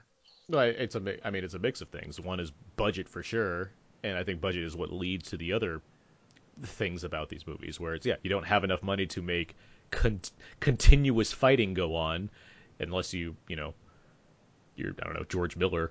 Uh, like there's not there's not a lot of movies that can like sustain that amount of action for that period of time, and so as a result you have to get creative. And yeah, you know if you're if you're not you know some of the better writers or directors out there, you're gonna like come up with you know melodrama that doesn't really stick necessarily. It doesn't give you the best of things to work with. Um, if you don't have political parables or satirical content, there's yeah, there's less to latch onto. It's just like, all right, there's a bunch of guys talking before we finally get back to the action stuff. I would say these modern ones, particularly these American ones, that's why you cast, like Brandon, you mentioned, a lot of you know recognizable actors where Mhm. you're comfortable watching them go over random science stuff for a good half an hour before you get back to the monsters. Because yeah, I recognize these people. They're probably going to share some witty quips or whatever. It doesn't really matter, but it's something to work with. I'd be fine if they never cut down to the people once and it was just monsters. I mean, no one's gonna no no one's gonna say no to that. Obviously, yeah, like of course you would, but you can't like make a, a two hour CG monster movie that's gonna be both getting everybody into the seats for one thing and also be eh, not too costly. Well, but you can do a two-hour CG movie. They do them all the time. It, The I people are there in a Godzilla movie to give like you a an in and an investment of the damage being done rather than just oh look carnage. The it, the hope is that you'll feel the carnage as well. but that never works anyway. At this point, just have the carnage and make the carnage so interesting that I'm wrapped I, up. I feel like you're like doing this on purpose because you seem better than this as far as no characters, like, no no perspective, because all the action all the time. always di- disappointing and a waste of time in these movies. You always want to fast forward to get to the giant monsters fighting. Well, that's why I argue the same thing with like the Transformers movies. I'm like, why do we need so many people? Just give me Optimus Prime and company and and have their adventures. They they Two- led the cartoon just fine. To, that- to to to Bay's credit, it's not like there's many scenes that are completely devoid of visual effects in those movies. like it's, Right. it's something is always visually happening in them, whether you like it or not. Like it's not like they're cheap movies that have nothing going on. True. But I mean, I know I know you're both generalizing a bit as far as the amount of like only humans and it's not interesting or whatnot because I do think even outside of Godzilla movies, and I would say there's a share that do have interesting characters, uh, but you know there's plenty of plenty of giant giant destructive monsters. destructive movies that also have things going on with the characters that you enjoy or at least can relate to. You promised me giant monsters. You advertise giant monsters. I, I want giant monsters. Any scene of people talking is going to have a hard time competing with a mood where I want to see giant monsters. I'm fine with. I want giant monsters talking. yeah, People. That's um that's in uh Godzilla or Ghidorah the three-headed monster, and that's also in um what is it? Um son of not son of Godzilla. no um well, a little bit. What did I just watch? Which one was it? Um, is it Gigan? I think yeah, it's Gigan, where they actually where Godzilla and um, Anger Anguirus, who teams up with him again after fighting him in Raids again, they actually talk to each other. In the in the American edit, they actually talk in English. That's the one I've seen. Yeah. wow.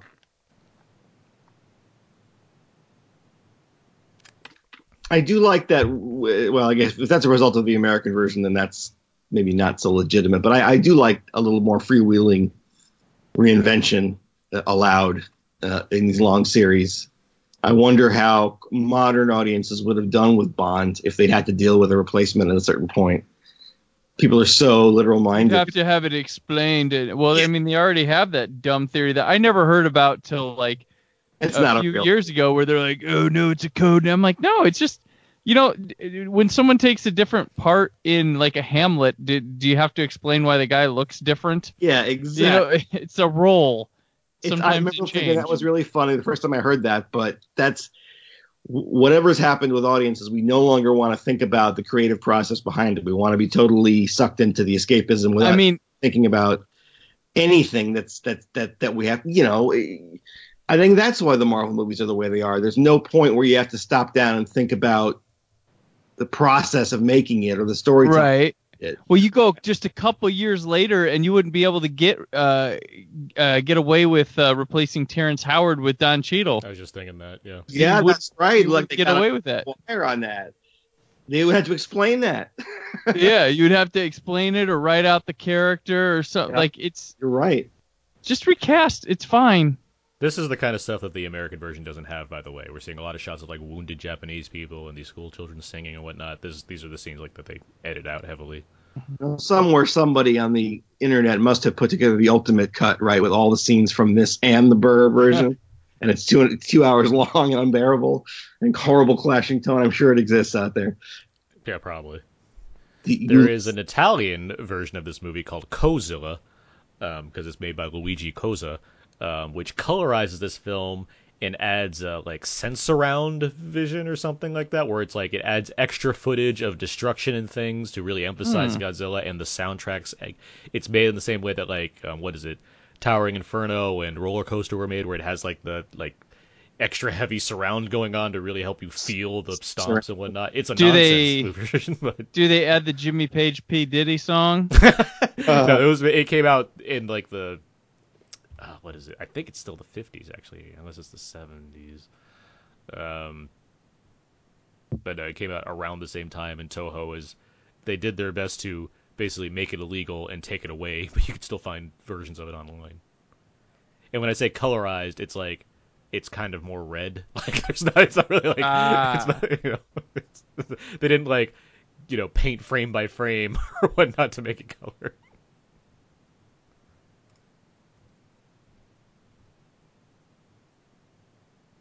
I bet they kept the guy with the eye patch in the Raymond Burr version, didn't they? Yes. Can't, can't 76 is when Godzilla was released.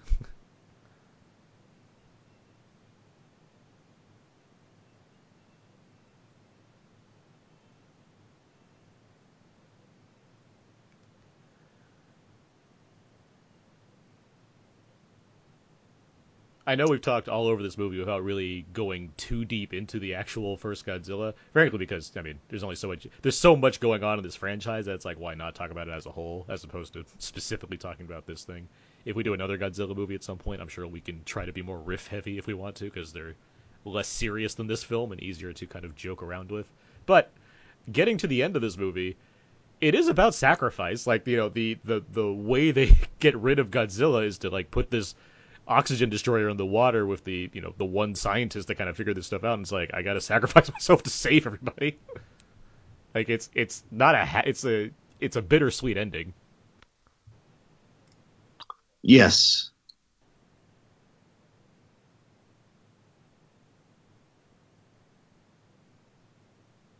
And like it doesn't even end on uh, well at least we got rid of that and it'll never happen again. They're thinking like this thing could happen again. Sure enough, you know, 32 films later, it happened a lot, but I mean, it's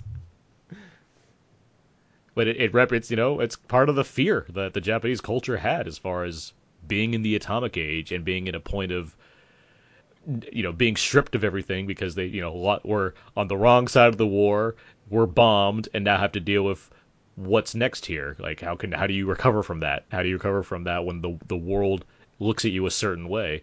Which I think is quite poignant and very very uh it's a it's an it, for a film like this that's a movie about a giant monster stomping through town.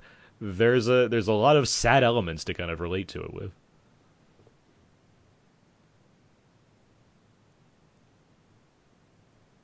There was a Godzilla comic book series from Marvel that I just loved when I was a little kid. I think it was Godzilla King of the Monsters. I think that was like the full title. The Fantastic Four were in the final uh, issue of that. Like it, it, actually had crossover with the Marvel universe. Hmm.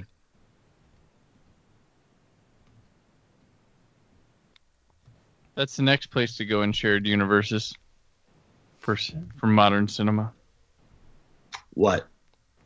Superheroes and Godzilla. Superheroes well, and Godzilla. Fine, you know, this is the kind of thing I lie in bed going to sleep thinking about. But I was inevitably at some point there will be a movie that has all the the various different franchises together in the same. It'll have to happen. There's going to have to be Star Trek meets Star Wars and DC meets Marvel eventually there's too much money in it, in it happening. It has to eventually happen. And then everything meets everything. It has to happen. I mean, the studios, if they can self-sustain themselves, and some of them certainly can. I mean, it's not really have to worry about it at this point. But not, maybe not at this point, but at some point, there is going to be a Star Trek meets Star Wars. Boy, it's hard for me to fathom this because like the, the sensibilities are so different. It's like right, I, don't, yeah. I don't know what that is. Like I, I can't physically picture what that's supposed to be. But one's in the future, X-Men. one is a long time ago. exactly, Brandon. Yeah, the time just doesn't work, and none of those movies use time travel. yes. Right. They're all using time travel. Right. We'll see. And then like Doctor Strange could jump in there. Yeah, we could do that. It'll just like it. mean, be like a Roger Rabbit or a Ready Player One without the foregrounded stuff. It'll just be everybody in a battle royale. And then they won't have any more movies to make. They'll have to figure something else. Yeah, to... then they'll, they'll, they'll stop. They'll all get together in a huddle, be like, "Guys, we did it!" Like that's the end of movies. The singularity has been. Let's re- call it a day. Disney and Warner Brothers shut down their studios today for good, burning them on the way out and saying, "Don't come back." We can't think of any ways to make money. Yeah, we stopped. He's just sleeping under. That's a puppet again. Oh, maybe not. It is a puppet. It's a couple water and all. It's that. a puppet. Yeah. He's just sleeping in Tokyo Bay here.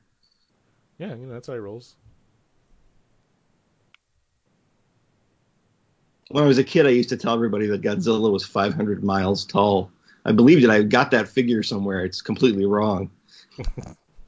but I was telling you're, you're using this commentary to apologize for yeah. all those years. I tried to explain why, how he could be 500 miles tall. I was wrong. he would be. Uh, that's more like the thing you see at the end of Cloverfield Paradox, I guess. Even that's probably not 500 miles tall. Mm. Yeah, miles is a bit of a, a reach.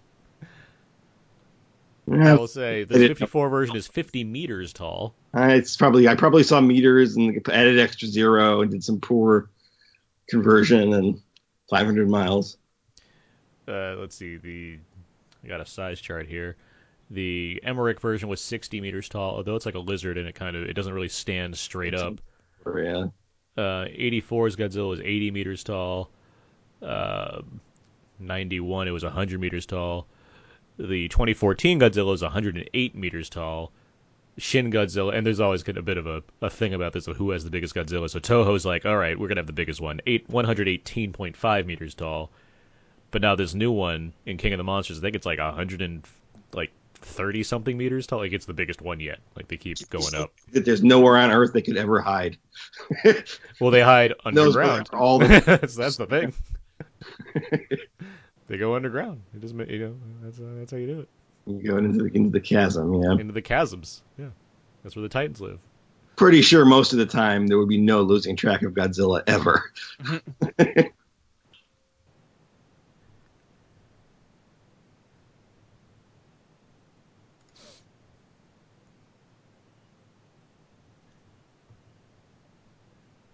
the Oxygen Destroyer is doing its job. Where's that cool shot of the skeleton of Godzilla? I love that. Nah, not yet. See, look, look at Godzilla. Literally is, yeah. Yeah. I like that it's still big in this underwater. Like it still feels big. I think a lot of like for example, like one of my issues with Pacific Rim's ending is that you're underwater and everything's so like it doesn't matter anymore. Where I think Right. the whole the joy of that film comes from the scenes where it's in the city, where you can see how big these things are and you can see the scale. Where the end is just like they're a nondescript underwater at the bottom of the ocean. It's like, well, that there's nothing that registers there as threatening or intimidating. It just feels like two giant CG things fighting each other without any context. Yeah. This it still feel like I think it's part of it because it's practical, or at least it's done in a physical way, where it just kind of feels like it's still large.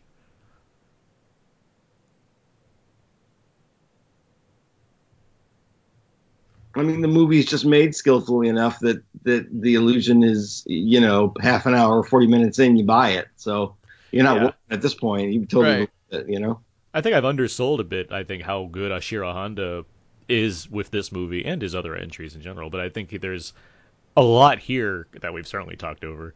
We do a second commentary just talking about the shots in this movie, but there's a lot of great work done to make this work, make this film work as a as if there is a giant monster in 1954, no less, where there's no you know computers or whatnot to work with, so you have to animate all this stuff or superimpose shots of the feet landing next to people. Like there's a lot of good work to make the like the you know to hide the tricks that they're doing. Right. Yeah. No. It's it's this movie is majority is making it. I mean, the the camera usage and and some of the effects, uh, the rear projection and stuff to make it all come together. The model work. That's yeah. Without those, I mean, no interest.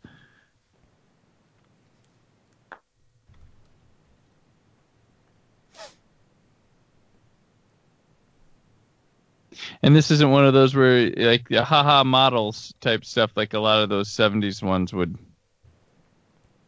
Yeah, you get Kind a of more more of a mix. You're just like this one. You're kind of like, oh, okay, I see how they eh, they pulled that one off, rather than a sort of goofy take. I um I love Godzilla's roar. Um, it is another. It is created by the composer Akira Ifukube. It there's something about it that works. It's so primal and just like it. It has that kind of that bit at the end where it's like after like the main roar is done, it has that kind of reverberation that comes after it. It's just like it's a really cool sound that I've been. I'm happy that it's been held on to for the 65 years of this creature's existence. Yeah.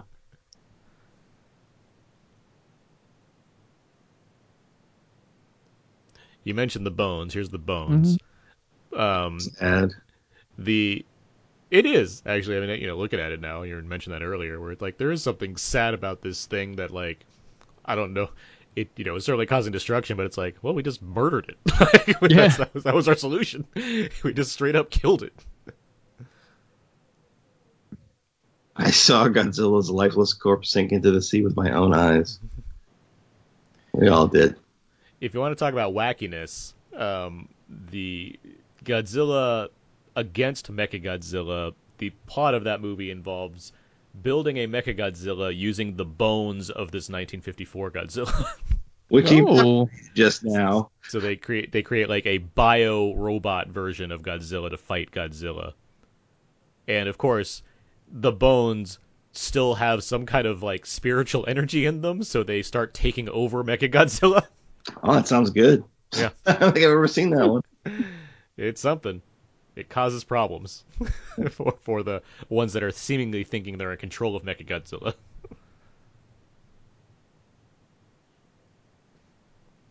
And now we get our message at the end here. Yep. You could put this with Day the Earth Stood Still. Yeah. you know, sad older men reflecting on the choices that have been made. Cautionary tale becomes franchise. Strange. yeah. He's look how good Takashi Shimura is. His face. Hum- Humble beginnings.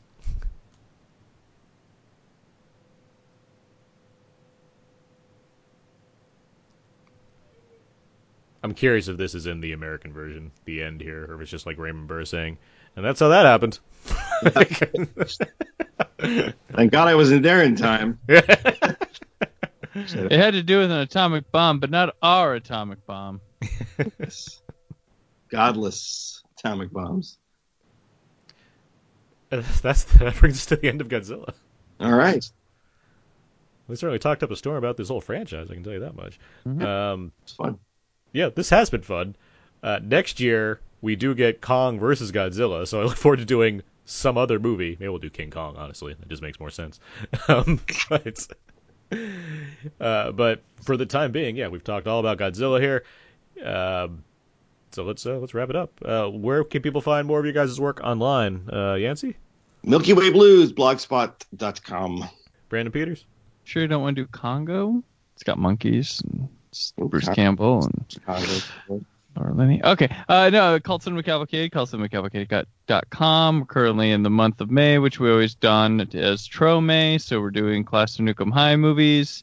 It's uh, been fun and tough at the same time. So stay tuned for the one. We have a episode drop every week this month. So yay. Awesome. You can find everything I do over at my personal blog, thecodeiszeek.com. I write movie reviews for We Live Entertainment, and you'll be finding plenty of uh, Godzilla-related writings coming out throughout this month um, at that site and a couple others. So stay tuned for all that. And yeah, I'm on, on Twitter, Aaron's PS4. Um, you can find all of our other episodes on Out Now on it, of Out Now Third Name on iTunes and everywhere you can find podcasts. Uh, thank you, Brandon Yancey, for joining me for this uh, commentary track. Hey, thank you as always. Yeah, thank you. This was fun. Good. And that's gonna do it for this one. What's next month? May or June? We got we got a lot of things in June. June. What can we come up with for June? Let's see. We've done we've done a couple X Men movies. what else? Yeah. We already did the first Phoenix movie, so we got that one out of the way. We could What do else? the. we did uh, we did Child's Play. We um Yeah. what else Um, is in June? uh, Toy Story. Oh yeah, we did. Did we, we did promise Toy- that? Because we did the first Toy Story. we we? yeah we said we we We we're do probably gonna do 2. Toy Toy Story two. All right. Well, we- we'll see. What, we'll see what that can. Maybe we won't get there. We could. See, it's hard to do. Men in Black though wouldn't be a bad choice necessarily. Yeah, Men in Black's a good movie. Shaft. We got some. Oh yeah, Shaft. Talk about black exploitation. That could be fun. But yeah. All right. Well, we got some options. We'll think of it. But yeah, that's gonna do it for this one. So thank you all for listening. If you watched along with the movie and us at the same time, like you know, cool. Good on you. I hope that I hope that was fun. I hope that was educational in some way. But yeah, until next time. So long, and goodbye.